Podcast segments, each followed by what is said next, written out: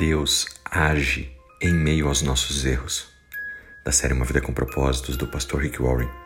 A palavra de Deus nos diz no livro de Romanos, capítulo 8, versículo 28, que nós sabemos que em todas as coisas Deus trabalha para o bem daqueles que o amam, daqueles que a quem ele mesmo chamou, de acordo com o seu propósito. Vamos encarar o fato.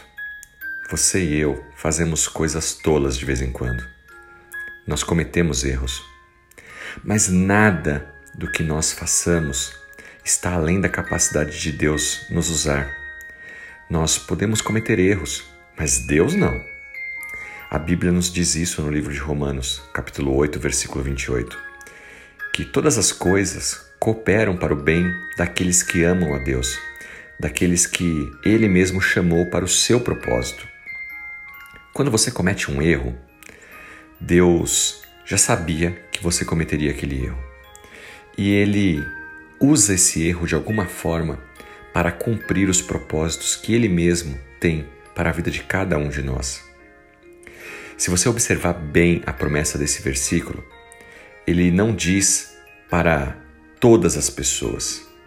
Não significa que todo mundo pode sair errando à vontade e que Deus vai consertar a bagunça de todo mundo. Não. A Bíblia é muito clara ao dizer que Deus, ele age em meio daqueles que o amam, daqueles a quem ele mesmo chamou para o seu propósito. Essa promessa é para aquelas pessoas que desejam viver o propósito de Deus. Pessoas que são pecadoras, falhas, mortais, humanas, cometem erros, mas querem fazer a coisa certa.